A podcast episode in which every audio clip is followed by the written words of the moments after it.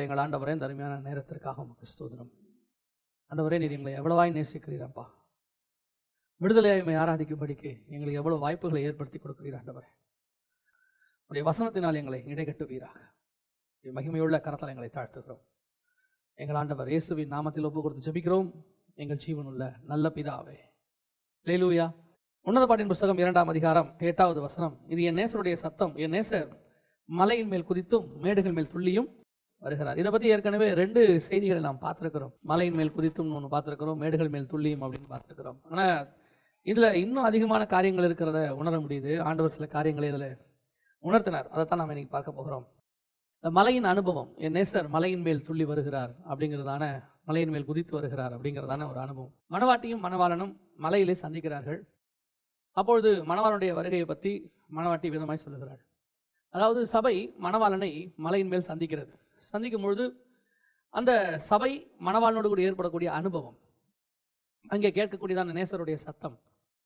பொதுவாக நாம் சபைக்கு வருகிற வரைக்கும் பல நோக்கத்தோடு கூட வந்திருப்போம். நான் எப்போ சொல்வேன், ஒரு வசனம் இருக்குது, வனாந்திரத்தில் நயம் காட்டி உன்னை அழைத்தேன் அப்படிம்பார்.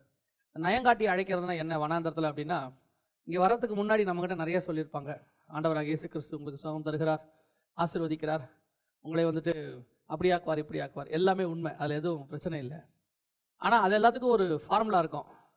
அந்த ஃபார்முலாவை சொல்லி கூப்பிட்டுருக்க மாட்டாங்க. இந்த ஹாஸ்பிட்டலுக்கு போங்க, கண்டிப்பாக அந்த டாக்டர் உங்களே என்ன செஞ்சிருவார், க்யூர் பண்ணிடுவார். அங்கே போனால் தான் டாக்டர் படுக்க போட்டு அறுப்பாருங்கிறது நமக்கு தெரியாது, ஆனால் க்யூர் பண்ணிடுவார். ஆனால் அதுக்கு ஒரு ப்ராசஸ் இருக்கும். ப்ராசஸை வெளியே சொல்லி கூப்பிட மாட்டோம், இல்லையா? ஸ்கூல்ஸ் எல்லாம் இது கொடுக்குறாங்க, ஆடு கொடுக்குறாங்க பேப்பரில். என்ன ஆடு கொடுக்குறாங்க? எங்கள் ஸ்கூலில் 100% பாஸ், எங்கள் பள்ளியில் படித்தவர்கள் அமெரிக்காவில் இருக்கிறார்கள். நம்மளும் உடனே காலங்கத்தால் 5:30 மணிக்கு அப்ளிகேஷன் ஃபார்ம் வாங்கிறது போய் லைனில் நின்றுடும். அங்கே போனால் தான் தெரியும், நீங்கள் மாதம் 3 லட்சம் கட்டணும், 2 லட்ச ரூபா கட்டணும். அந்த ப்ராசஸ் ஒன்று இருக்குது. அது கட்டினா தான் நம்ம அமெரிக்காவுக்கு போக முடியும், பையன் அந்த அளவுக்கு படிக்க வைக்க முடியும். அந்த மாதிரி ஒரு ப்ராசஸ். அது மாதிரி ஆண்டவர் அந்த ப்ராசஸை நம்ம சுவிசேஷம் சொல்லமோ சொல்ல மாட்டோம், திருப்பிரசங்கத்திலையோ நம்ம கைப்பிரதியிலையோ சொல்ல மாட்டோம். அதெல்லாம் வெளியே வந்த பிறகு அந்த ப்ராசஸை சொல்லுவோம். என்ன ப்ராசஸ்?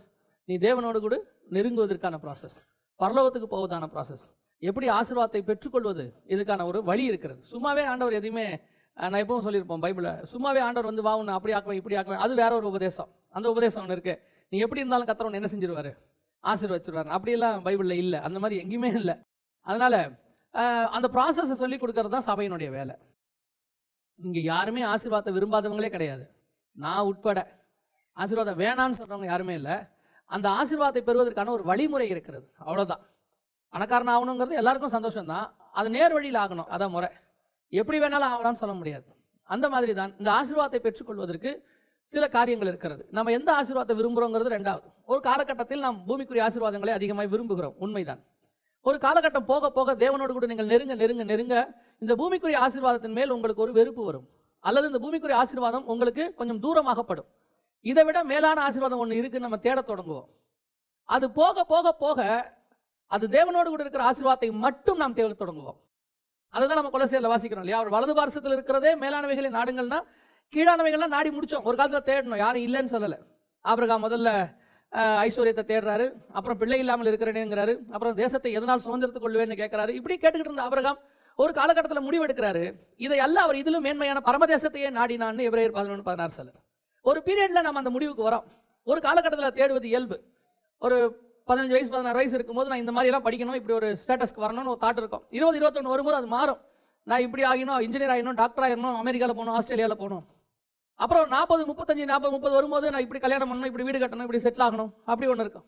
அப்புறம் 40-60 வரைக்கும் பையனை அப்படி சேர்க்கணும், பொண்ணுக்கு இப்படி சேர்க்கணும், இதெல்லாம் இருக்கும். 60க்கு மேலே தான் இல்லை, இதெல்லாம் இல்லை, பைபிள் தான் கரெக்டுன்னு பைபிளை படிக்க தோணும். இது 60 வரக்கூடாது, 16 வரணும். ஏன்னா 60 நீங்கள் ஆரம்பித்து வெள்ளத்தின் மிகுதினால் 80, அந்த 20 வருஷத்துக்குள்ளே தேடி முடிக்க முடியாது, சரீரமும் இடம் கொடுக்காது. 16 தேட ஆரம்பிச்சிங்கன்னா வெள்ளத்தின் மிகுதினால் 80, கிட்டத்தட்ட நீங்கள் 60 வருஷம் அதை தேடி இருப்பீர்கள். தேவனோடு கூட சஞ்சரிக்க தொடங்குவீர்கள். ஒரு நாள் வரும், நீங்கள் தேவனுடைய சாயலாய் மாறி இருப்பீர்கள். அதை தான் கர்த்தர் விரும்புகிறார். மணவாளனை கீழே மணவாட்டி மணவாளனோட பல காரியங்கள் செய்கிறார், அவரை பற்றி பேசுகிறா, எல்லாம் செய்கிறா. ஆனால் மலைக்கு போகும்போது அனுபவம் வேறு, மலையினுடைய அனுபவம் வேறு. மோசே கீழே இருக்கும்போது ஆடு மேய்ச்சிக்கிட்டு இருக்கிறார், மேலே போய் ஆடு மேய்க்க போல. அவர் கீழே இருக்கும்போது ப்ராசஸ் வேறு, மேலே இருக்கும்போது ப்ராசஸ் வேறு. அந்த மலையினுடைய அனுபவம், மேலே இருக்கும்போது நேசரோடு கூட மலையில் இருக்கும்போது எப்படி நடக்குது, என்ன காரியங்கள் நடக்குது, என்னென்ன விதமான ஸ்பிரிச்சுவல் மாற்றங்கள் வருது அப்படிங்கிறத சில காரியங்களை கர்த்தர் எனக்கு உணர்த்தினார். அதில் சில முக்கியமான சில விஷயங்களை நான் வாசிங்கள். யாத்திராகமம் 34:5, கர்த்தர் ஒரு மேகத்தில் இறங்கி அங்கே அவன் அருகில் நின்று. நல்ல கவனிங்க, இந்த வசனத்தை ஆக்சுவலாக படிக்கும்போது தான் உங்களுக்கு தெரிஞ்சிருக்கலாம். மேபி எனக்கு ஃபஸ்ட்டு ஒரு புது விஷயம் கிடைச்ச மாதிரி இருந்துச்சு. என்ன அப்படின்னா, மோசேக்கு எத்தனையோ அனுபவம் இருக்குது, மோசேக்கு எவ்வளவோ தேவனோட கூட அனுபவம் இருக்குது. மோசே முதல்ல ஓரேபுக்கு போகும்போதே இந்த முச்செடியில் எதை பார்க்குறாரு, பார்த்தபோது முச்செடி எரியாமல் இருக்குதா, நெருப்பு இருக்குது. இது அவருடைய பேசிக் அனுபவம். பார்த்துக்குங்களேன், நம்ம லைஃப்பில் இந்த அனுபவம் கிடையாது இல்லை, நம்ம வாழ்க்கையில் ஸ்பிரிச்சுவலில் இப்படி ஒரு அனுபவத்தை நம்ம பார்த்துருக்கோமானா சொல்ல முடியாது. அப்படியே நெருப்பு எரியுது, ஆனால் செடி எரியல, ஆனால் நெருப்பு மட்டும் எரிஞ்சிக்கிட்டு இருக்குது, கர்த்தருடைய சத்தம் அதில் வந்து கேட்குது. இந்த அனுபவம் உங்களுக்கு எனக்கு இருக்குமானா நம்ம லைஃப்பில் கூட இது வரைக்கும் அப்படி இருந்திருக்காது. ஆனால் மோசையோடைய ஸ்டார்டிங் அனுபவமே அதுதான். ஆரம்பிக்கும் போதே மிகப்பெரியதான ஒரு ஸ்பிரிச்சுவல் எக்ஸ்பீரியன்ஸ். அதுக்கப்புறம் கொஞ்சம் கொஞ்சமாக மோசே கர்த்தரோடு கூட இணைஞ்சிக்கிட்டே வர்றார். அதுக்கப்புறம் நீங்கள் பார்த்தீங்கன்னா 19ஆம் அதிகாரத்துலலாம் மலை மேலே ஏறி அப்படியே நம்ம போன முறை பார்த்தோம், மலையில் அந்த மேகம் சூழ்ந்து அப்படியே இருளுக்கு நடுவில் கர்த்தர் அந்த அவனோடு கூட பேசுகிறதான ஒரு ஜைஜாண்டிக்கான ஒரு விஷன். இதெல்லாம் தாண்டியாச்சு. இப்போ மோசே கேட்குறாரு, ஆண்டவரை பார்த்து நான் உன்னுடைய மகிமையை பார்க்கணும் அப்படின்னு கேட்குறாரு. நம்ம இது வரைக்கும் இதை பற்றி மட்டும்தான் யோசிச்சுட்டே இருக்கிறோம். ஆனால் ரொம்ப ஆச்சரியமான ஒரு விஷயம் மலையில் என்ன நடந்துச்சு அப்படின்னு கேட்டிங்கன்னு சொன்னால் 33ஆம் அதிகாரம் 19வது வசனத்தை வாசிங்கள் பார்ப்போம். 33:19, என்னுடைய தயையெல்லாம் நான் உனக்கு முன்பாக கடந்து போக பண்ணி கர்த்தருடைய நாமத்தை உனக்கு முன்பாக கூறுவேன். இந்த நாமத்தை தாங்க கிட்டத்தட்ட 4000 வருஷமாக தேடுறாங்க அவங்க. பழைய ஏற்பாட்டில் ஆபிரகாமிலேருந்து தேடுறாங்க. அத்தனை பேர் கேட்குறாரு, யாக்கோபு கேட்குறாரு, உங்களுடைய நாமம் என்ன, அது அதிசயம், அதை ஏன் கேட்பானேன். அத்தனை பேருக்கும் மறைக்கப்பட்ட ஒரு நாமம், வேற எந்த நாமமும் இல்லை, இயேசு என்கிற நாமம். ஏன்னா அது ரட்சிப்பின் நாமம். எப்போ ரட்சிப்பு பூமிக்கு வருதோ அப்போ அந்த நாமம் பூமிக்கு வரணும். அது வரைக்கும் அது மறைக்கப்பட்டது. இப்போ நீங்களும் நானும் பாருங்க, மோசே அளவுக்கோ அல்லது ஆபிரகாம் அளவுக்கோ பயங்கரமான ஸ்பிரிச்சுவல் தாட்டெல்லாம் அந்த அளவுக்குலாம் நம்ம ஸ்பிரிச்சுவல் லைஃப்லாம் இல்லைன்னு நான் சொல்லுவேன். ஏன்னா அவங்கெல்லாம் பையனே பலியிடுவதற்கு தயாரானதான ஒரு கூட்டம்னு வச்சுக்கோங்க. ஆனால் அவங்களுக்கு தெரியாத ஒரு நாமம் உங்களுக்கு எனக்கு தெரிஞ்சிருச்சு. இந்த நாமத்தை வச்சுக்கிட்டு ஈஸியாக பிசாசை துரத்திக்கிட்டு இருக்கிறோம் இல்லை. இந்த நாமத்தை நீங்கள் விசுவாசத்தோடு சொல்லும்போது பிசாசு என்ன செய்யுது, ஓடுது. பழைய ஏற்பாட்டில் பிசாசு அவங்களால என்ன செய்ய முடியலை, பிசாசு ஆளுகை செய்து அவங்கள. அவங்க தான் உலகத்தின் அதிபதியாக அவன் தான் இருக்கிறான். அவங்களுடைய கட்டுக்குள்ள மேல் பாதாளத்தில் தான் இருக்கிறாங்க. அப்படி இருக்கும்போது அந்த நாமம் 2000 வருஷமாக மறைக்கப்பட்டது. இன்னும் சொல்லப்போனால் 4000 வருஷமாக மறைக்கப்பட்டது, யாருக்குமே சொல்லப்படலை. ஒரு இடத்துல கேட்கும்போது சொல்றாரு, அது நீ ஏன் கேட்பானேன், அது அதிசயம். ஒருத்தருக்கு கூட அந்த நாமத்தை ஆண்டவர் சொல்லவே இல்லை, மறைச்சு மறைச்சு மறைச்சு வைக்கிறாரு. ஆனா இங்க மோசே கிட்ட கேட்காமையே சொல்றாரு, அந்த நாமத்தை நான் உனக்கு சொல்றேன்றார். அந்த நாமத்தை நீ பெற்றுக்கொள்ளணும், அந்த நாமத்தை நீ அறிந்து கொள்ளணும்னா ஒரு இடம் இருக்கு, கண்மலையில ஒரு இடம் இருக்கு. 33ஆம் அதிகாரத்தில் அவர் என்ன சொல்றாரு பாருங்க, பின்னும் கர்த்தர் இதோ என் அண்டையிலே ஒரு இடம் உண்டு, வாசிங்க, நீ அங்கே கண்மலையில் நில்லு. நல்லா கவனிச்சுக்கொள்ளுங்க, இந்த கண்மலை எங்க இருக்குன்னா மலைக்கு மேல இருக்கு. எப்படி சொல்ல வரீங்க அப்படின்னு கேட்டீங்கன்னு சொன்னா 34:4, அப்பொழுது மோசே முந்தின கற்பனைகளுக்கு ஒத்த 2 கற்பனைகளை இழைத்து அதிகாலமே எழுந்திருந்து கர்த்தர் தனக்கு கட்டளையிட்டபடியே அவ்விரண்டு கற்பனைகளையும் கையில எடுத்துக்கொண்டு சீனாய் மலையிலே ஏறினான். அந்த மலையில தான் ஒரு கண்மலை இருக்கு, வெடிப்பு இருக்கு. அந்த வெடிப்புல தான் அவனை போய் வைக்க போறாரு. இந்த ஒரு அனுபவத்தை மோசே பெற்றுக்கொள்ள இப்பதான் போறார், மேல போறார். அப்போ அந்த அனுபவத்தை பெற்றுக்கொள்ள போகும்போது அதுக்கு சில ப்ராசஸ் எல்லாம் கர்த்தர் சொல்றார். கண்மலையின் வெடிப்பில் நில்லு. கண்மலையின் வெடிப்புனா என்ன, இயேசு கிறிஸ்து அடிக்கப்பட்டது, அதான் கண்மலை வெடிப்பு. ஏன்னா அந்த கண்மலை கிறிஸ்துவே. வெடிப்பு ஏற்படணும்னா ஏதாவது ஒன்று ஏற்பட்டிருக்கணும், பாதிப்பு ஏற்படுத்திருக்கணும், அப்போ தான் அங்கே ஒரு வெடிப்பு இருக்கும். அந்த வெடிப்பு என்ன, இயேசு கிறிஸ்து சரீரம் கிழிக்கப்பட்டது, இயேசு கிறிஸ்துவோட சரீரம் அடிக்கப்படுகிறது. வரப்போறதான வெளிப்பாடு இங்கே கிடைக்குது அவருக்கு. அந்த கண்மலையின் வெடிப்பிலே நில்லு. அப்போ வரப்போகிற இயேசு கிறிஸ்துவனுடைய மரணம் அவைகளுக்கு நடுவில் நீ போகும்போதுதான் கிறிஸ்துவனுடைய நாமத்தை நீ தெரிந்து கொள்ள முடியும். அப்பதான் உனக்கு வெளிப்பாடு கிடைக்கும். இப்ப அந்த கண்மலையின் வெடிப்புக்கு அவர் வரணும். அதை விட பெரிய ஆச்சரியம் இந்த இடத்துல ஆண்டவர் சொல்றாரு. 33:23, பின்பு என் கரத்தை எடுப்பேன், அப்பொழுது என் பின்பக்கத்தை காண்பாய், என் முகமோ காணப்படாது என்றார். அப்படின்னா என்ன அர்த்தம், முகத்தை பார்க்க முடியாது, பின்னாடி பார்ப்பேன். அதோட அர்த்தமா அப்படின்னா, எனக்கு முன்புறம் ஒன்று இருக்கு, எனக்கு பின்புறம் ஒன்று இருக்கு. முன்புறம் என்ன, நான் நியாயப்பிரமாணத்தின் தேவன். முன்புறம் என்ன, நான் எரிச்சலின் தேவன். முன்புறம் என்ன, என்னை ஒருவரும் காணக்கூடாத இறைவன். முன்புறம் என்ன, நான் பாவத்தை பார்க்க மாட்டாத சுத்தக்கண்ணன். ஆனால் எனக்கு ஒரு பின்புறம் இருக்கிறது, நான் பின்னாடி வருவேன். அப்ப எப்படி வருவேன் தெரியுமா? மன்னிக்கிறவராக வருவேன். பழைய ஏற்பாட்டுல மன்னிப்பை பத்தி மோசே தாங்க பேசுறாரு. அங்க வாசிக்கிறார் பாருங்க. மோசே சொல்றாரு, 7வது வசனம் வாசிங்க பாப்போம். 1000 தலைமுறைகளுக்கு இரக்கத்தை காக்கிறவர், அக்கிரமத்தை மீறுதலின் பாவத்தை மன்னிக்கிறவர். இந்த பாவத்தை மன்னிக்கிறவர்ங்கிற கான்செப்டே இயேசுனால வரதுதான். பழைய ஏற்பாட்டுல பாவம் மூடப்பட்டது, எல்லாருடைய பாவமும் மூடப்பட்டுச்சே ஒழிய மன்னிக்கப்படல. ஆட்டுக்குட்டியின் ரத்தம் அவர்கள் சாகாதபடிக்கு பாதுகாத்ததை ஒழிய பரலோகத்துக்கு கொண்டு போகல. ஆனா புதிய ஏற்பாட்டுல தான் இயேசு கிறிஸ்துவின் ரத்தம் தான் நம்மளை எங்க கொண்டு போகுது? பரலோகத்துக்குள்ளே கொண்டு போகுது. அப்ப அந்த மன்னிக்கிற சுபாவம், அந்த மன்னிக்கிறவராக அவர் வெளிப்படுவார். அதான் பின்புறம் பின்னாடி வரப்போகிறவர். இரக்கமும் கிருபையும் நிறைந்தவராய் வெளிப்பட்டார். இங்க என்ன சொல்றாரு பாருங்க, நான் எவன் மேல் கிருபையாய் இருக்க சித்தமாய் இருப்பேனோ, எவன் மேல் இரக்கமாய் இருக்க சித்தமாய் இருப்பேனோ. கிருபையும் இரக்கமும் இங்கதான் கரெக்டா வருது 33:19. அப்ப கிருபையும் இரக்கமும் வந்தாதான் மன்னிப்பு வரும். அப்ப வரப்போகிற இயேசு கிறிஸ்துவை இங்க வெளிப்படுத்துகிறார். வரப்போகிற இயேசு கிறிஸ்துவை வெளிப்படுத்துகிறார். இதுதான் நான் வரப்போறது, இப்படிதான் நான் வரப்போறேன். அது மட்டும் இல்ல சொல்லிட்டு அந்த 34:5 வசனத்துல, கர்த்தர் ஒரு மேகத்தில் இறங்கி அங்கே அவன் அருகே நின்று கர்த்தருடைய நாமத்தை, அந்த இயேசுங்கிற நாமம் யாருக்கு கிடைச்சிருச்சு? மோசேக்கு கிடைச்சிருச்சு. பழைய ஏற்பாட்டில் அத்தனை பேருக்கும் மறைக்கப்பட்ட ஒரு நாமம். இதுதான் தேவன் மலையிலே உங்களை சந்திக்கிற அனுபவம். எப்பேற்பட்ட வெளிப்பாடு பாருங்க, பின்னாடி என்ன நடக்க போகுது, எப்பேற்பட்ட மீட்பு வரப்போகுது. சகல ஜனங்களையும் மீட்க போகிற, மரித்தோரை மீட்கப்பட போகிறதான, உயிர்ப்பிக்க போகிற நாமத்தை குறித்த அந்த நாம வெளிப்பாடு மோசேக்கு கிடைக்குது. எங்க கிடைக்குது? மலையில கிடைக்குது. இந்த மலையில அந்த தேவனுடைய பின்புறத்தை, அதாவது வரப்போகிற இயேசு கிறிஸ்துவை கிருபையும் இரக்கம் நிறைந்தவராய் அவர் பார்க்கிறாரு. அந்த மலையில இயேசு கிறிஸ்துவனுடைய நாமத்தை அவரு பார்க்கிறாரு. இதே காரியத்தை மீண்டும் மறுரூப மலையில பார்க்கிறாரு. இதே மோசே பார்க்கிறார்.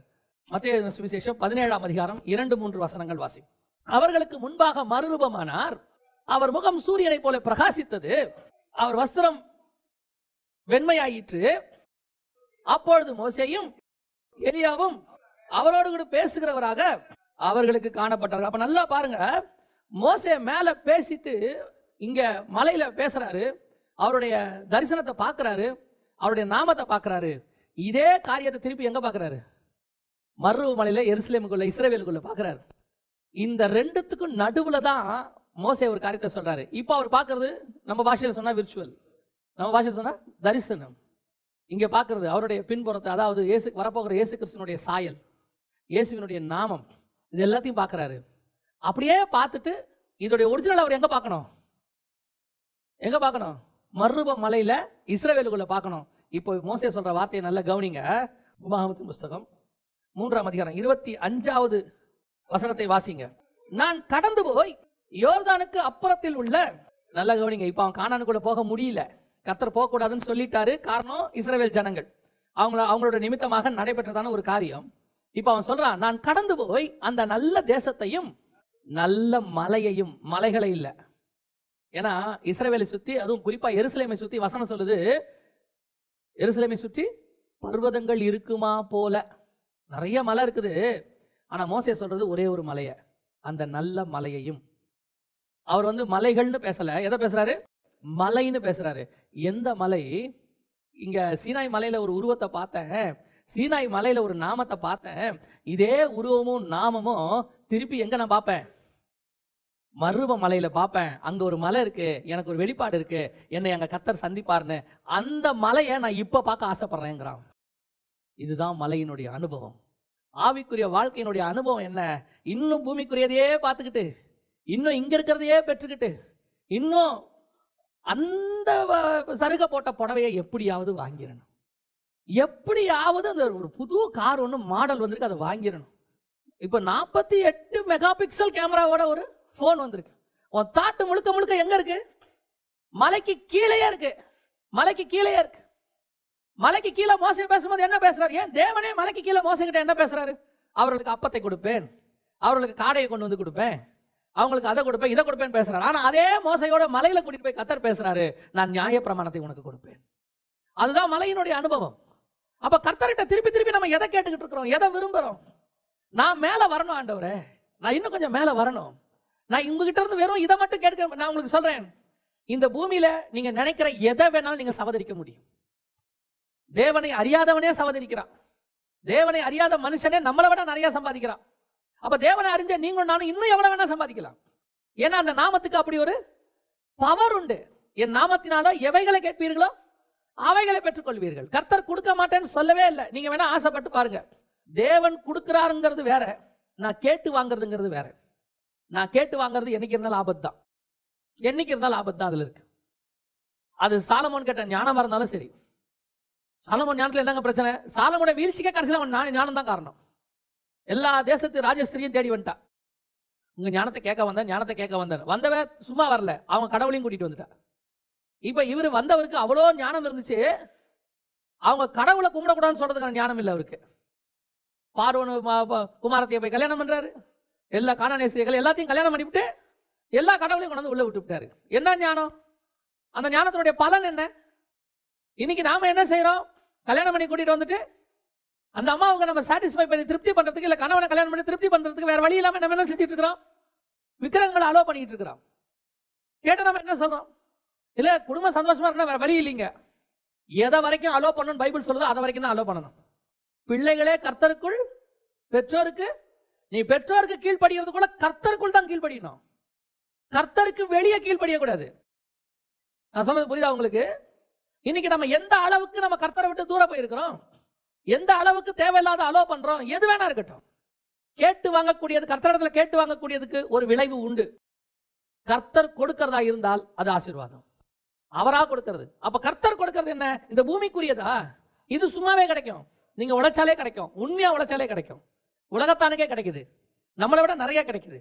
அப்ப நான் எதை வாங்கணும்? இதே தான் வாங்கணுமா? இதிலே தான் இருக்கிறேனுமா? நான் என்ன நினைக்கிறேன்னா, ஆவிக்குரிய வாழ்க்கைக்கு வந்தவங்களுக்கு நான் பேசுறேன். சபைக்கு வந்து இவ்வளவு செய்திகளை கேட்கறாங்க. இன்னும் உங்களோட தாட்டு முழுக்க முழுக்க எப்படியாவது இங்க ஒரு ப்ரமோஷன் வந்தா கொஞ்சம் நல்லா இருக்குமே, ரொம்ப நாளா ப்ரமோஷனே வரலையே. கர்த்தர் உனக்கு ப்ரமோஷன் கொடுக்கணும்னு நினைச்சாருன்னா நீங்க கேட்காமையே கொடுப்பாரு. ஆனா அந்த ப்ரமோஷனுக்கு போய் நீங்க பிரச்சனையை அனுபவிப்பீங்கன்னு தெரிஞ்சா உனக்கு கொடுக்காம இங்கேயே பீஸ்ஃபுல்லா வச்சிருப்பாரு. பீஸ்ஃபுல்லா வேலை பார்க்கறது முக்கியமா, ப்ரமோஷன்ல போய் தொல்லையோட இருக்கிறது முக்கியமா? ஒரு போலீஸ் ஆபீசர் இருந்தார். அவர் என்னுடைய நண்பர். அவர் பேசும்போது சொல்வாரு, பாஸ்டர் எனக்கு ப்ரமோஷனை 5 வருஷமா கொடுக்குறாங்க, நான் வேணான்ட்டேன். ஏன் வேணான்ட்டீங்க? நல்லா உங்களுக்கு இதெல்லாம் இன்க்ரீஸ் ஆகுமே, சேலரிலாம் இங்கே. அதெல்லாம் சரிதான் பாஸ்டர், இப்போ ஜோ பண்ணுற மாதிரி பண்ண முடியாது. இப்போ எனக்கு போய் கையெழுத்து போட்டு வந்துட்டா போதும், எப்பயாவது கூப்பிடுவாங்க போய் ஒர்க் பண்ணால் போதும். இப்போ நல்லா ஜோ பண்ணலாம், பைபிள் வாசிக்கலாம். ஆனால் அந்த போஸ்டிங்கில் அப்படி இல்லை. காலையில் 6 மணிக்கு போய் உட்காந்தோம்னா நைட்லாம் உட்காந்து இருக்க வேண்டியிருக்கும். ஜோ பண்ண முடியாது, பைபிள் வாசிக்க முடியாது. எனக்கு அதை விட இதுதான் பீஸ்ஃபுல்லாக இருக்குது. கர்த்தருக்கு தெரியும் எங்கே வச்சா சந்தோஷமாக இருப்போம், எந்த போஸ்டிங்ல. இப்போ நமக்கு வேலை எதுக்கு பார்க்குறோம்? சந்தோஷமா இருக்குது தானே. நம்ம அதை தாண்டி ஒரு பீரியட்ல எங்கே போயிடுறோம்? தகுதி அடிப்படையில் எனக்கு அது வேணும் இது வேணும் உலக பிரகாரமாக போகும்போது தான் நமக்கு மேலான காரியங்கள் ஞாபகத்துக்கு வரவே மாட்டேங்குது. சில நேரங்கள் ஆண்டவர் கீழே உட்கார வச்சாருன்னு வச்சுங்களேன், உட்காருங்க, அங்கிருந்து கர்த்தர் உங்களை மேலே கூட்டிகிட்டு போவார். என்னுடைய எண்ணம் எதை பற்றி இருக்கணும்? மேலான காரியங்களை பற்றி இருக்கணும். மலைக்கு கீழே யோசிக்கக்கூடாது, மலைக்கு மேலே போனால் தான் இனி வரும் கிறிஸ்துவினுடைய வெளிப்பாடுகளை பெற்றுக்கொள்ள முடியும். அதுக்கு தான் கர்த்தர் உங்களை என்னையும் அழைச்சிருக்கிறார். இன்னும் இதையே யோசிக்காதீங்க, என் பிள்ளையோடைய எதிர்காலம் என்னவாகும். இல்லை எல்லாத்தையும் கேட்டுருவாங்க. இப்போ கேட்டு வீட்டுக்கு போகும்போது என்ன பேசுவாங்கன்னா, அதெல்லாம் ப்ராக்டிக்கலாக ஒத்து வராதுங்க. எப்படி? அதெல்லாம் ப்ராக்டிக்கலாக ஒத்து வராது. அது பிரசங்கத்துக்கு நல்லா இருக்கும், ஆனால் நீங்கள் யோசித்து பாருங்க. பிள்ளைகளுக்கு நான் சொல்கிறேன், நான் 2 பிள்ளை வச்சுருக்கேன். நான் சொல்கிறேன், என் பிள்ளைகளோட எதிர்காலத்தை குறித்து நான் கவலைப்பட்டதே கிடையாது. எனக்கு கவலைப்படுறதுக்குன்னு ஒரு ஆள் இருக்குது. போதுமான கவலை அவங்களே படுவாங்க, நான் கவலையே பட மாட்டேன். அவங்களே என்ன கேட்பாங்க, கவலை எல்லாம் இருக்கீங்க, அதனால தான் சோதரம் பிரைஸ் தள்ளும். 6வது படிக்கும் போது கேட்டாங்க, பிள்ளைக்கு ஃபீஸ் கட்டுறது எப்படி கர்த்தர் கொடுப்பாரு? 9வது படிக்கும் போது கேட்டாங்க, இப்பவே பிள்ளைக்கு ஃபீஸ் கட்டுறதுக்கு இவ்வளோ கஷ்டப்படுறீங்க, நாளைக்கு காலேஜுக்கெல்லாம் போனால் நிறைய கட்ட வேண்டிய, அப்போ என்ன பண்ணுவீங்க? கர்த்தர் கொடுப்பாரு. 6வதுலையும் கொடுத்தார், 9வதுலையும் கொடுத்தார், காலேஜுக்கும் கொடுத்தார். கொடுத்து முடிச்சுட்டார், அதை முடிஞ்சு. நமக்கு என்ன கவலை? நம்ம உலகத்தான் ஒரு பழமொழி சொல்லுவாங்க, மரத்தை வச்சவன் ஜீவனை கொடுத்தவர் அதை பாதுகாக்க வல்லமையுள்ளவராக இருக்கிறார். நான் எப்பவுமே சொல்லுவேன், ஒரு நீதிமானுக்கு பிறக்காத என்னையே கர்த்தர் நல்லா காப்பாற்றிட்டாருன்னா ஊழியக்காரனுடைய சந்ததியை கர்த்தர் கண்டிப்பாக காப்பாற்றுவார். கர்த்தருடைய பிள்ளைகளாக இருக்கிற நம்முடைய பிள்ளைகளை கர்த்தர் நிச்சயம் காப்பாற்றுவார். தேவையில்லாமல் தூக்கி போட்டுக்கிட்டு காலங்காத்தால் எழுந்திரிச்சவனே யோசிக்கிறது, பிள்ளைக்கு கல்யாணத்துக்கு என்ன பண்ணுவோம்? பிள்ளை என்ன பண்ணுது? எல்கேஜி படிச்சுட்டு இருக்கு,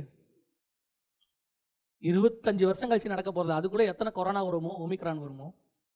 இல்லை இன்னைக்கு நமக்கு இந்த மலைக்கு கீழே இருந்ததே யோசிச்சு அதுவும் பெண் பிள்ளை பிறந்துட்டா யோசிக்கூடாது. இப்பத்துலேருந்தே கொஞ்சம் கொஞ்சமாக எடுத்து வச்சா தான் அதுக்கு ஒரு 25 வயசு ஆகும்போது எனக்கு ஒரு அம்மாவை தெரியும்.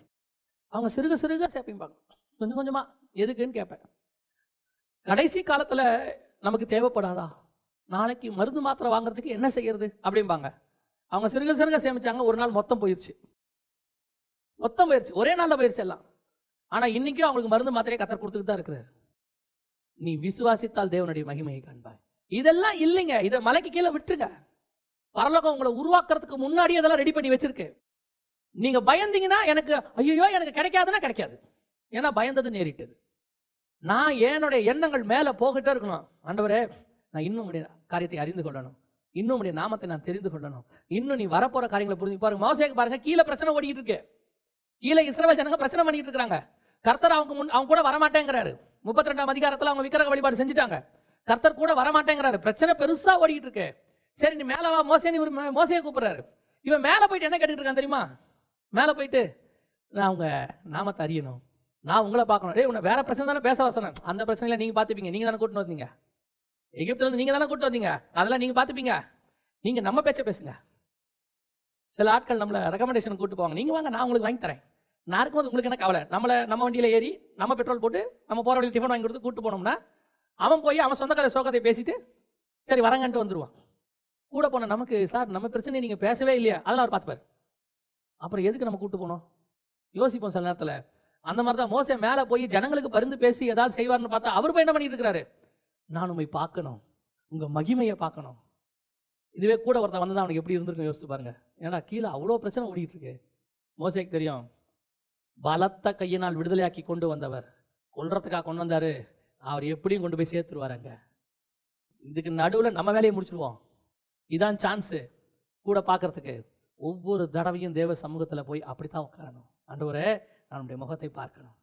ஆண்டவரே, நான் உடைய சத்தத்தை கேட்கணும்.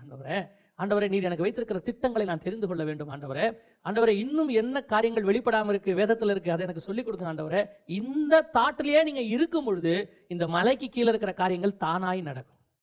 அதுக்கெல்லாம் நீங்கள் விண்ணப்பம் வைக்க வேண்டிய அவசியமே இல்லை. சிலர்லாம் சொல்கிறாங்க, கேளுங்கள் தரப்படும் என்று கர்த்தர் சொல்லியிருக்கிறாரே, உங்கள் சந்தோஷம் நிறைவாக இருக்கும்படி உங்கள் பிதா சொல்லியிருக்கிறார். எதை சொன்னாரு?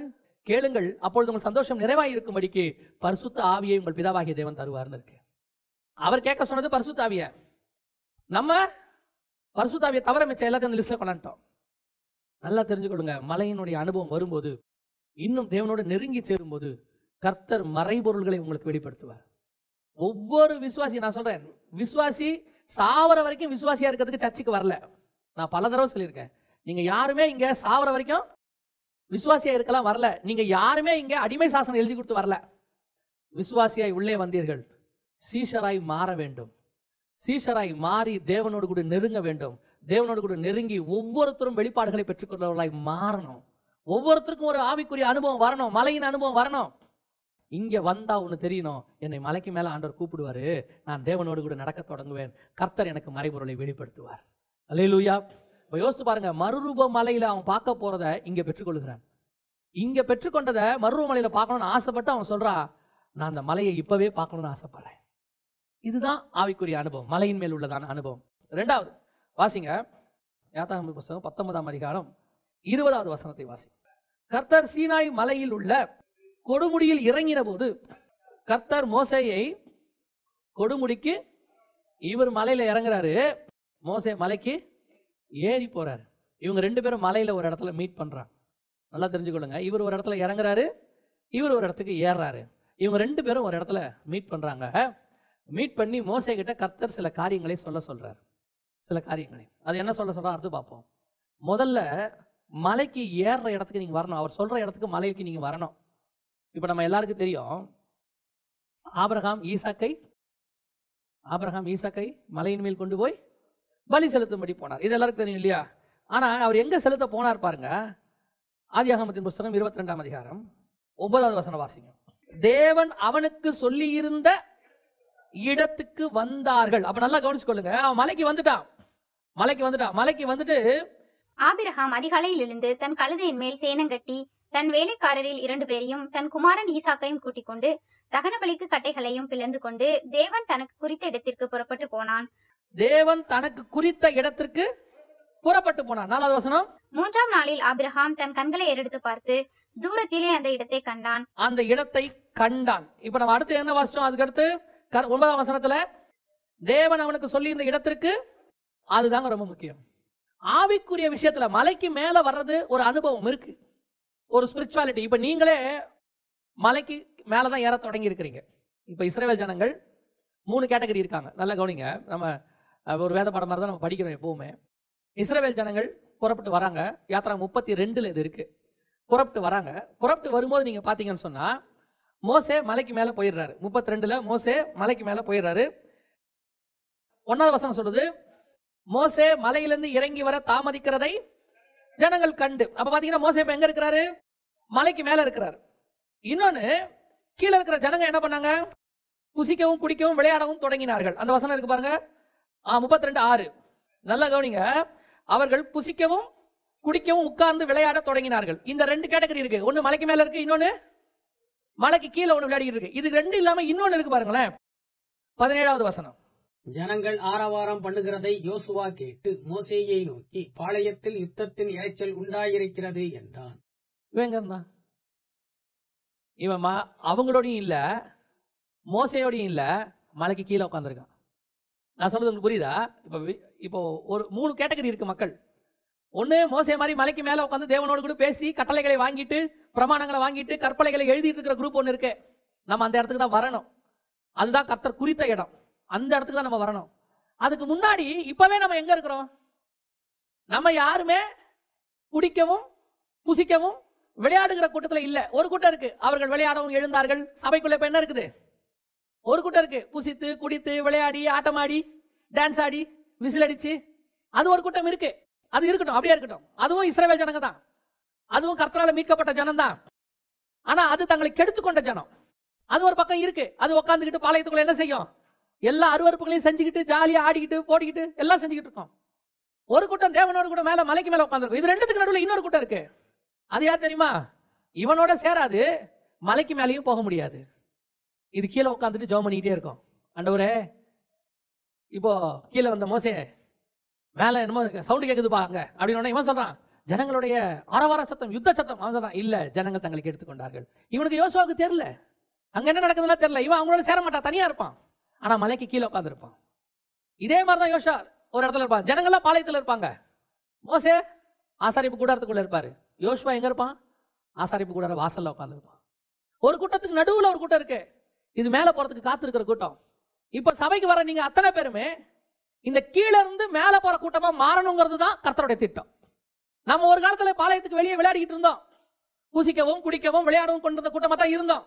மீட்கப்பட்ட கூட்டம் தான். ஆனா அதே ஆவிக்குரிய வாழ்க்கையில நம்ம அப்படிதான் இருந்தோம். ஏதோ சபைக்கு வந்தோம், ஜாலியா இருந்தோம். மேலை நாடுகளுக்குலாம் சபைக்கு போனீங்கன்னா, வெஸ்டர்ன் கண்ட்ரீஸ்க்கு போனீங்கன்னா, பல நாடுகளில் நான் ஒரு சில நாடுகளுக்கு போகும்போது பார்த்துருக்கிறேன். அதாவது அவங்க சர்ச்சுக்கு வர்றதுக்கு இம்பார்ட்டன்ஸ் கொடுப்பாங்க, சர்ச்சை விட்டு போகும்போதுக்கு இம்பார்ட்டன்ஸ் கொடுப்பாங்க. அந்த நடுவில் இருக்கிற சர்ச்சு விஷயம் இருக்குல்ல, அதுக்கு இம்பார்ட்டன்ஸ் இருக்காது. உதாரணமா, சர்ச்சுக்கு வர்றதுக்கு பார்த்தீங்கன்னா காலையிலே கிளம்புவாங்க. என்ன ட்ரெஸ் போட போறோங்கிறத நைட்டே எடுத்து வச்சிருவாங்க பக்காவா.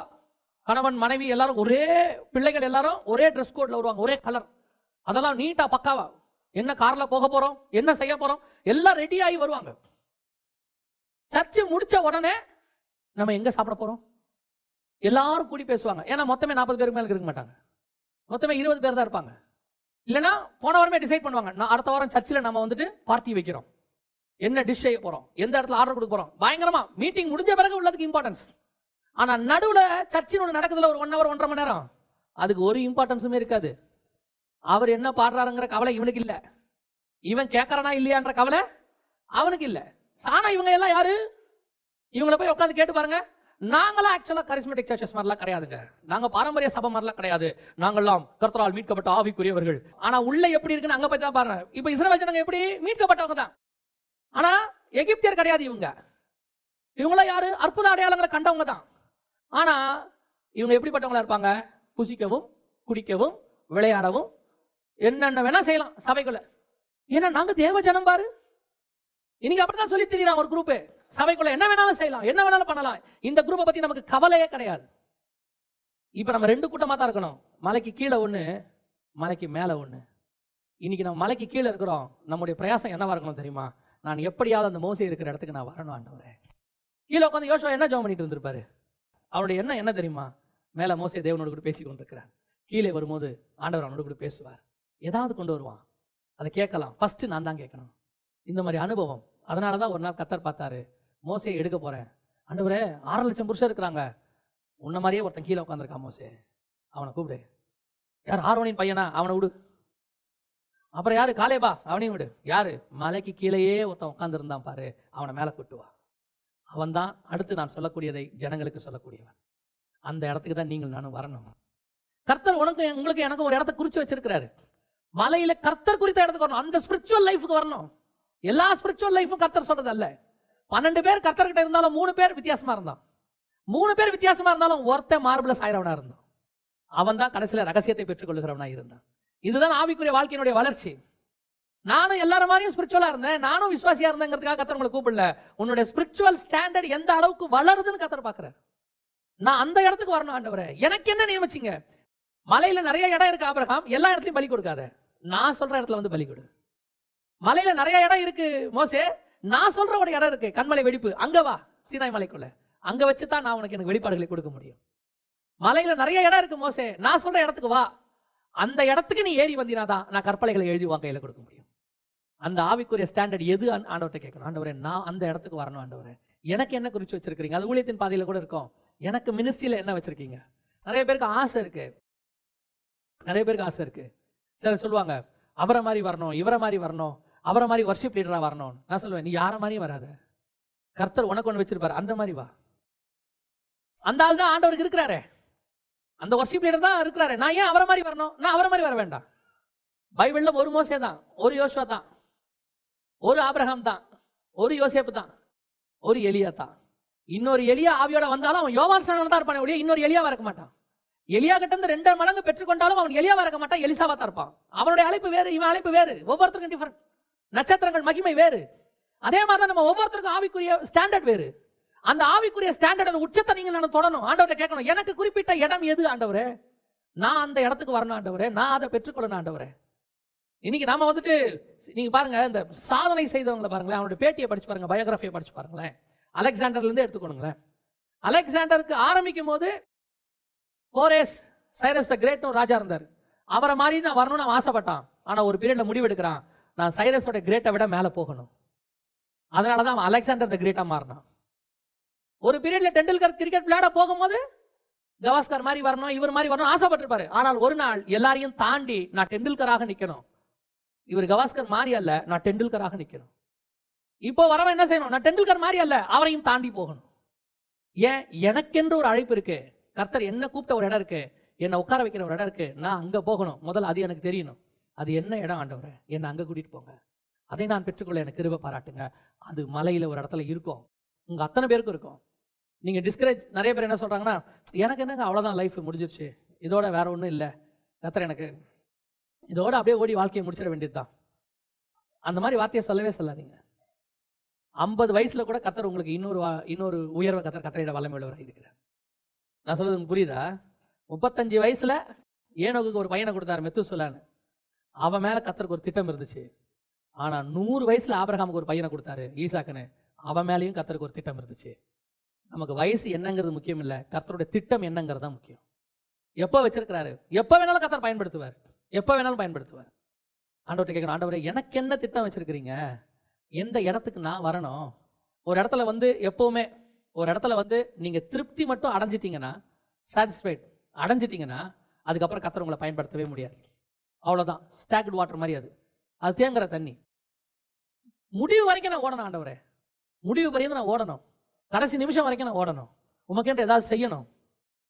தானியேலை பார்த்து ஆண்டவர் சொல்கிறாரு, போதும்பா நீ வேலை செஞ்சது.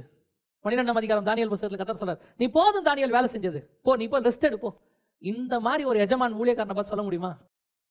அந்த இடத்துக்கு நான் வரணும். சில நேரத்தில் ஆண்டவர் தட்டி எழுப்புறாரு, ஏந்திரு, போக வேண்டிய தூரம் ரொம்ப இருக்குது, படுத்து தூங்கி இருக்கிறியே. இன்னைக்கு நம்மளெல்லாம் அப்படிதான் இருக்கு. நிறைய பேருக்கு காலைல 5 மணினால என்னன்னு தெரியாது, 4 மணினா என்னன்னு தெரியாது. அதிகாலை 8 மணி நினைச்சுக்கொள்ளுங்க. நமக்குன்னு ஒரு ஸ்டாண்டர்டான இடத்த கர்த்தர் வச்சிருக்கிறாரு. அந்த இடத்த நம்ம என்ன செய்யணும்? அடைஞ்சிட்டு தான் பரலோகத்துக்குள்ள நுழையணும். அதுக்கு தான் கர்த்தர் ஜீவனை கொடுத்திருக்கிறாரு. இல்லைன்னா ரட்சிக்கப்பட்ட உடனே மேலே கூட்டிட்டு போயிருப்பாரு. ஏன் ரட்சிக்கப்பட்ட உடனே கொண்டு போல, உன்னை கொண்டு நான் செய்ய வேண்டிய காரியங்கள் கொஞ்சம் இருக்கு, அது பூமிக்குரியதில்லை, அது தனி, அது நடக்கும். ஆனால் பரலோகத்தினுடைய வேலை உங்களையும் என்னையும் கொண்டு செய்ய வேண்டியது கொஞ்சம் இருக்கு, அதை செய்து முடித்து விட்டு கர்த்தர் மேலே கொண்டு போவார்.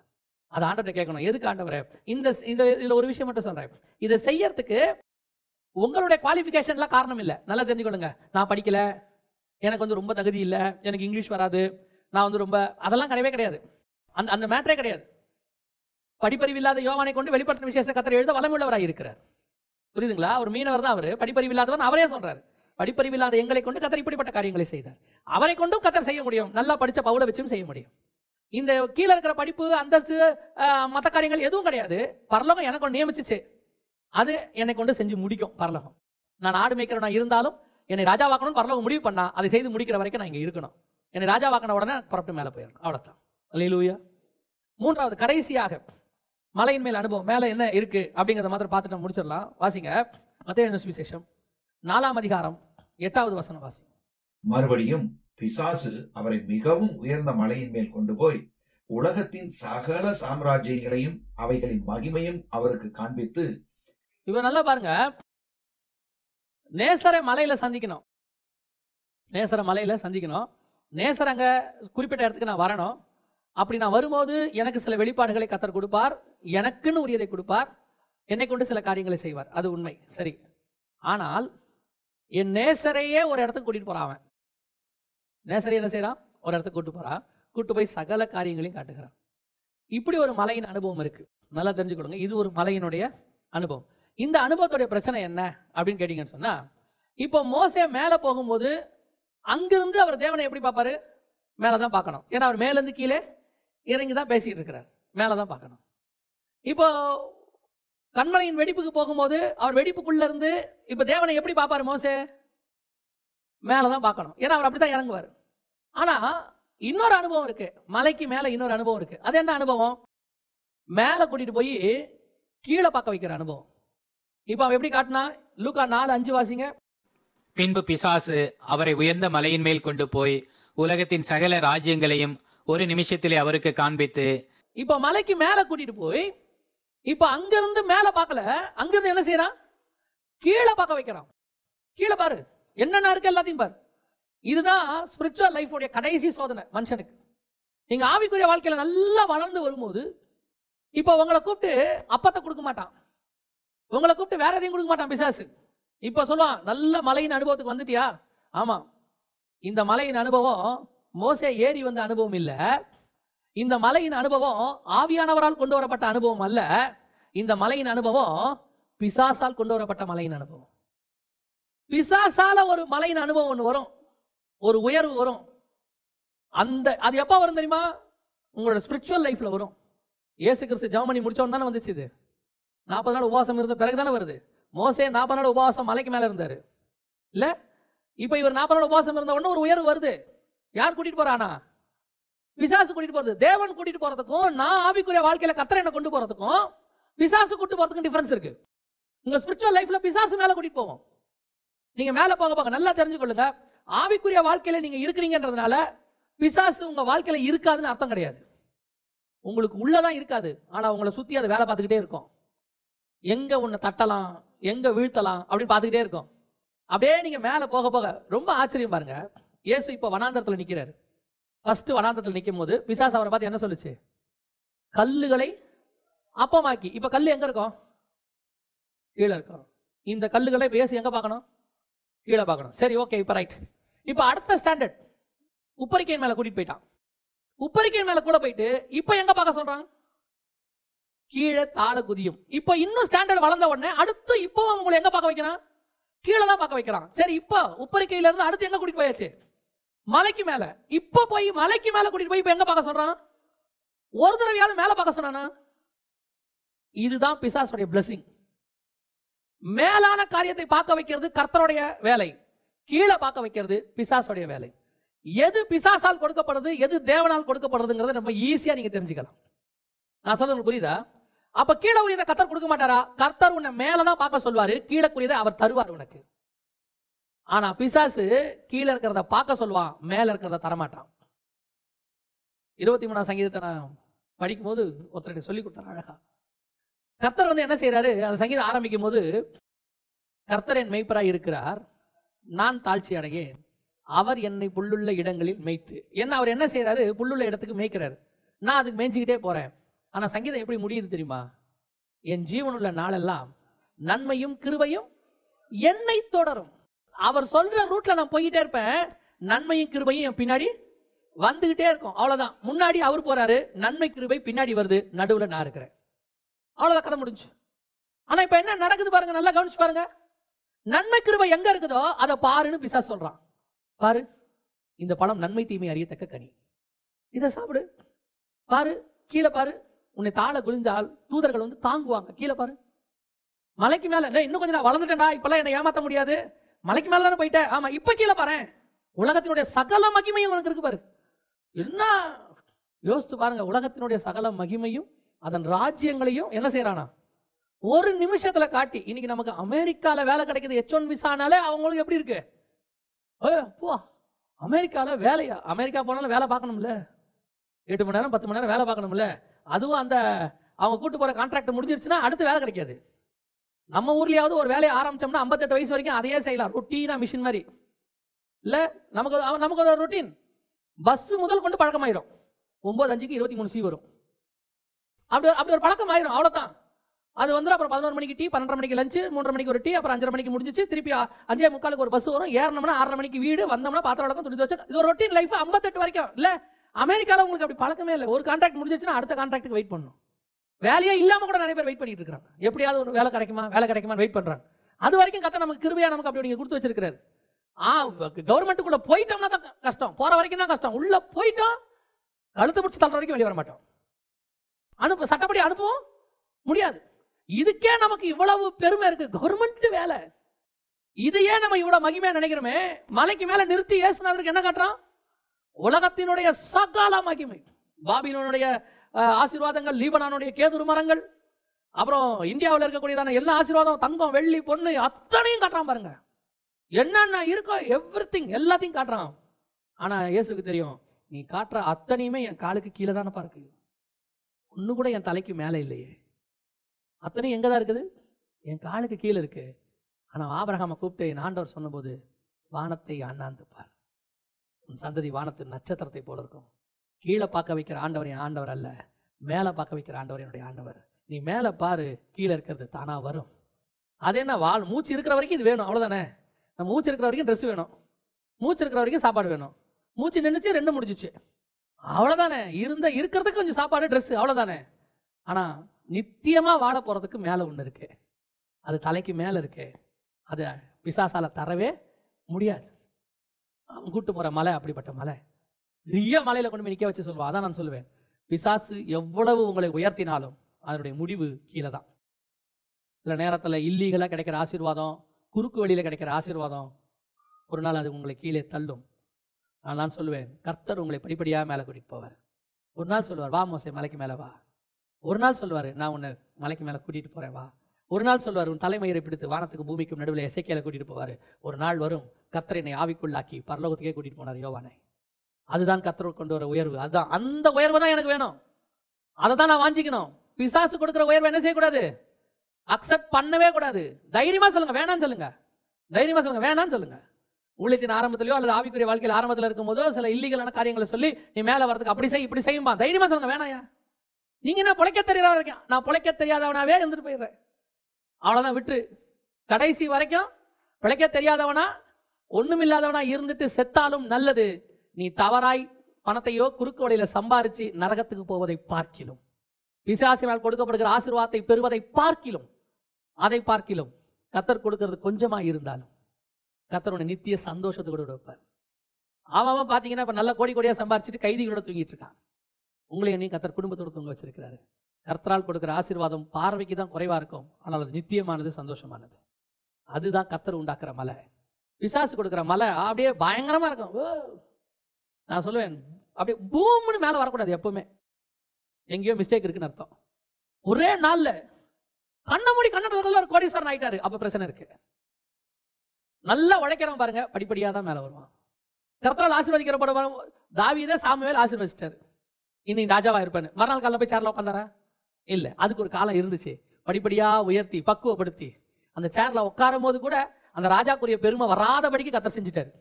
ஏன்னா ஓடின ஓட்டம் அப்படி வனாந்திரத்தில் அவனுக்கு தெரியும், இந்த ராஜாவாகிறதுக்கு நான் பட்ட பாடு இருக்குதே, சி இந்த சேருக்கு நான் பட்ட பாடு இல்லை. ஆமா தானே, ராஜாவாகிறதுக்குள்ள அவன் பட்ட பாடு. யோசேப்பை கொண்டு போய் எகிப்தில் உட்கார வைங்க, அவன் சொல்லுவான் இதுக்கு வர்றதுக்குள்ள நான் பட்ட பாடு இருக்கு பாரு, குழியில் போட்டு வித்து போட்டு அப்புறம் போர்த்திபார் வீட்டில் போட்டு ஜெயிலில் போட்டு கடைசியில் இதில் உட்காந்துடும். இப்போ போவாங்கடா சரி ஏதோ உட்கார வச்சுக்கிறான் சோதராண்டவர் பேசல அவருக்கு. நீ உட்கார வைக்கிற இடத்து மேல உனக்கு பற்றே வராதபடி பண்ணிடுவாரு. தேவன் கொண்டு வர மலையின் அனுபவம் வேற, அது படிப்படியாக மேலே வரும். மேலே போன ஆண்டவர் கீழே பாருன்னு சொல்ல மாட்டாரு, மேலே போன ஆண்டவர் மேலே பாரும்பாரு. மலையிலே நான் உனக்கு காண்பித்த மாதிரியின்படியே கீழே கட்டுவதற்கு எச்சரிக்கை. என்ன காட்டினீங்க ஆண்டவரே? பரலோகத்தில் இருக்கிற கூடாரத்தினுடைய சாயலை காட்டியிருக்கிறார். கீழே இருக்கிறத காட்டல, மேலே இருக்கிறத காட்டியிருக்கிறார். அந்த தேவன் நம்முடைய தேவன் நம்மையும் அதே அனுபவத்துக்குள் தான் நடத்த போகிறார். அல்லேலூயா. ஆண்டவர்கிட்ட அதை கேளுங்க, ஆண்டவரே மேலானவைகளே நான் நாடணும், ஆண்டவரே எனக்கு வெளிப்படுத்தி கொடுங்கப்பா, என்னை கொண்டு என்ன செய்ய போறீங்கன்னு சொல்லுங்க. திருப்பியும் கடைசியாக சொல்லி முடிக்கிறேன், நீங்கள் அப்படி செய்யும் பொழுது கீழானவைகளை கத்தர் பார்த்துக் கொள்வார். எல்லாவற்றையும் அவர் தந்து ஆசீர்வதிக்க வலிமையுள்ளவராக இருக்கிறார். அல்லேலூயா. நம்ம ஜெபம் பண்ணுவோமா? தேவ சமூகத்தில் எந்திரிப்போமா? Thank you Holi spirit. நன்றி ஆவியானவரே.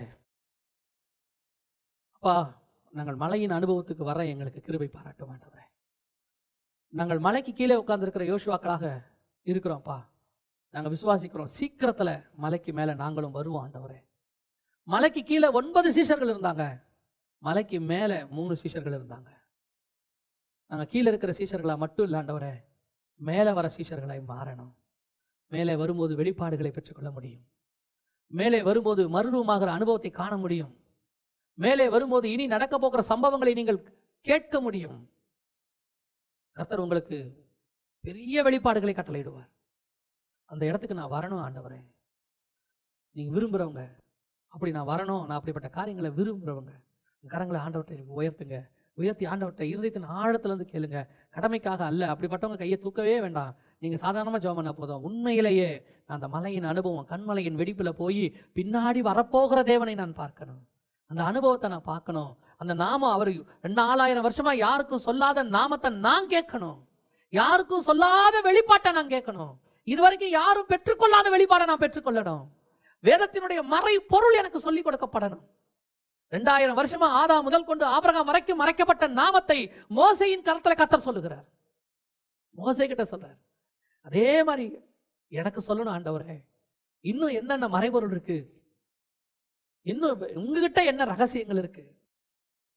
பல நேரங்களை நீங்க சொல்லி இருக்கிறீங்கப்பா, இன்னும் அநேக காரியங்களை நான் உங்களுக்கு சொல்ல வேண்டி இருக்கிறது, அவைகளை சொன்னா தாங்க மாட்டீர்கள்னு சொன்னீங்க ஆண்டவரே. இப்போ எங்களுக்கு சொல்லிக் கொடுங்கப்பா. பரிசுத்த ஆவியானவர் வந்துட்டாரு, இப்போ நாங்கள் தாங்குவோம் ஆண்டவரே, எங்களுக்கு சொல்லிக் கொடுங்கன்னு கேளுங்க. கர்த்தர் உங்களை அப்படிப்பட்ட அனுபவத்துக்குள்ளே கொண்டு போவார். இந்த பூமிக்குரிய காரியங்கள் எல்லாம் ஒரு நாள் ஒளிந்து போகும், அதெல்லாம் தானா நடக்கும். நீங்க இருக்கிற வரைக்கும் அதெல்லாம் கர்த்தர் பார்த்துக்கொள்வார். அழைத்தவர் உண்மை உள்ளவர், உன்னை வனாந்தரத்தில் நடத்தினாலும் அப்பமும் தண்ணீரும் உனக்கு போஷிக்க அவர் வல்லமை உள்ளவராக இருக்கிறார். நீங்க அதை பத்திலாம் யோசிக்க வேண்டாம். கீழானவைகள் அல்ல, மேலானவைகளே நாடுங்கள். மலையில எனக்கு என்ன வச்சிருக்கீங்க ஆண்டவரே, எனக்கு என்ன சொல்லிக் கொடுக்க போறீங்க, நான் என்ன பார்க்கணும், நான் என்ன கற்றுக்கொள்ளணும், அப்படி விரும்புகிறவங்க எல்லாம் கரங்களை ஆண்டவருக்கு நேராக உயர்த்தி ஜெபம் பண்ணுவோமா? எங்கள் சர்வ வல்லமையுள்ள தகப்பனே, அருமையான நேரத்திற்காக உமக்கு ஸ்தோத்திரம். மகிமையுள்ள கரத்திலே தாழ்த்துகிறோம். வேதத்தின் மகத்துவங்களை, ரகசியங்களை, அரிய பொக்கிஷங்களை, ஒளிப்பிடத்தின் பொக்கிஷங்களை, அந்தகாரத்தில் உள்ளவைகளை கர்த்தாவே நீர் எங்களுக்கு, புதையல்களை எங்களுக்கு நீர் எடுத்து தரப்போற தயவுக்காக உமக்கு ஸ்தோத்திரம். கர்த்தருடைய ஆழத்திற்குள்ளே நாங்கள் கடந்து போகட்டும். மலையின் அனுபவத்துக்குள்ளே நாங்கள் கடந்து வரட்டும். மார்பிலே சாய்ந்து ரகசியங்களை நாங்கள் பெற்றுக்கொள்ளட்டும் ஆண்டவரே. இங்கே ஏறி வா என்று சொல்லி இனி சம்பவிக்க போகிறேன், நான் உனக்கு காண்பிப்பேன் என்கிற அனுபவத்தை நாங்கள் பெற்றுக்கொள்ள கிருபை பாராட்டும். என்னிடத்துல ஒரு கண்மலை வெடிப்பு உண்டு, நீ அங்கே வா, உனக்கு நான் நாமத்தை சொல்லுவேன் என்கிற அனுபவத்தை நாங்கள் பெற்றுக்கொள்ளணும் ஆண்டவரே. எங்கள் தலைமயிரை பிடித்து வானத்துக்கு பூமிக்கும் நேராக எடுத்துக்கொண்டு போய் ஆண்டவரே ரகசியங்களை எசேக்கியேலுக்கு வெளிப்படுத்துறது போல எங்களுக்கும் வெளிப்படுத்தி கொடுங்கப்பா. நாங்கள் அந்த பூமிக்குரியதிலேயே கேட்டு கேட்டு சோர்ந்து போயிட்டு ஆண்டவரே, பூமிக்குரிய அறிவியல், பூமிக்குரிய ஜியாகிரபி, பூமிக்குரிய ஹிஸ்டரி, இதெல்லாம் கேட்டு கேட்டு நாங்கள் சோர்ந்துட்டோம் ஆண்டவரே. பரலோகத்துக்குரியதை எங்களுக்கு வெளிப்படுத்தி கொடுங்க. மகிமையுள்ள கரத்தில் எங்களை தாழ்த்துகிறோம். நீர் மாத்திரம் மகிமைப்படும். எங்கள் ஆண்டவர் இயேசுவின் நாமத்தில் பிதாவே.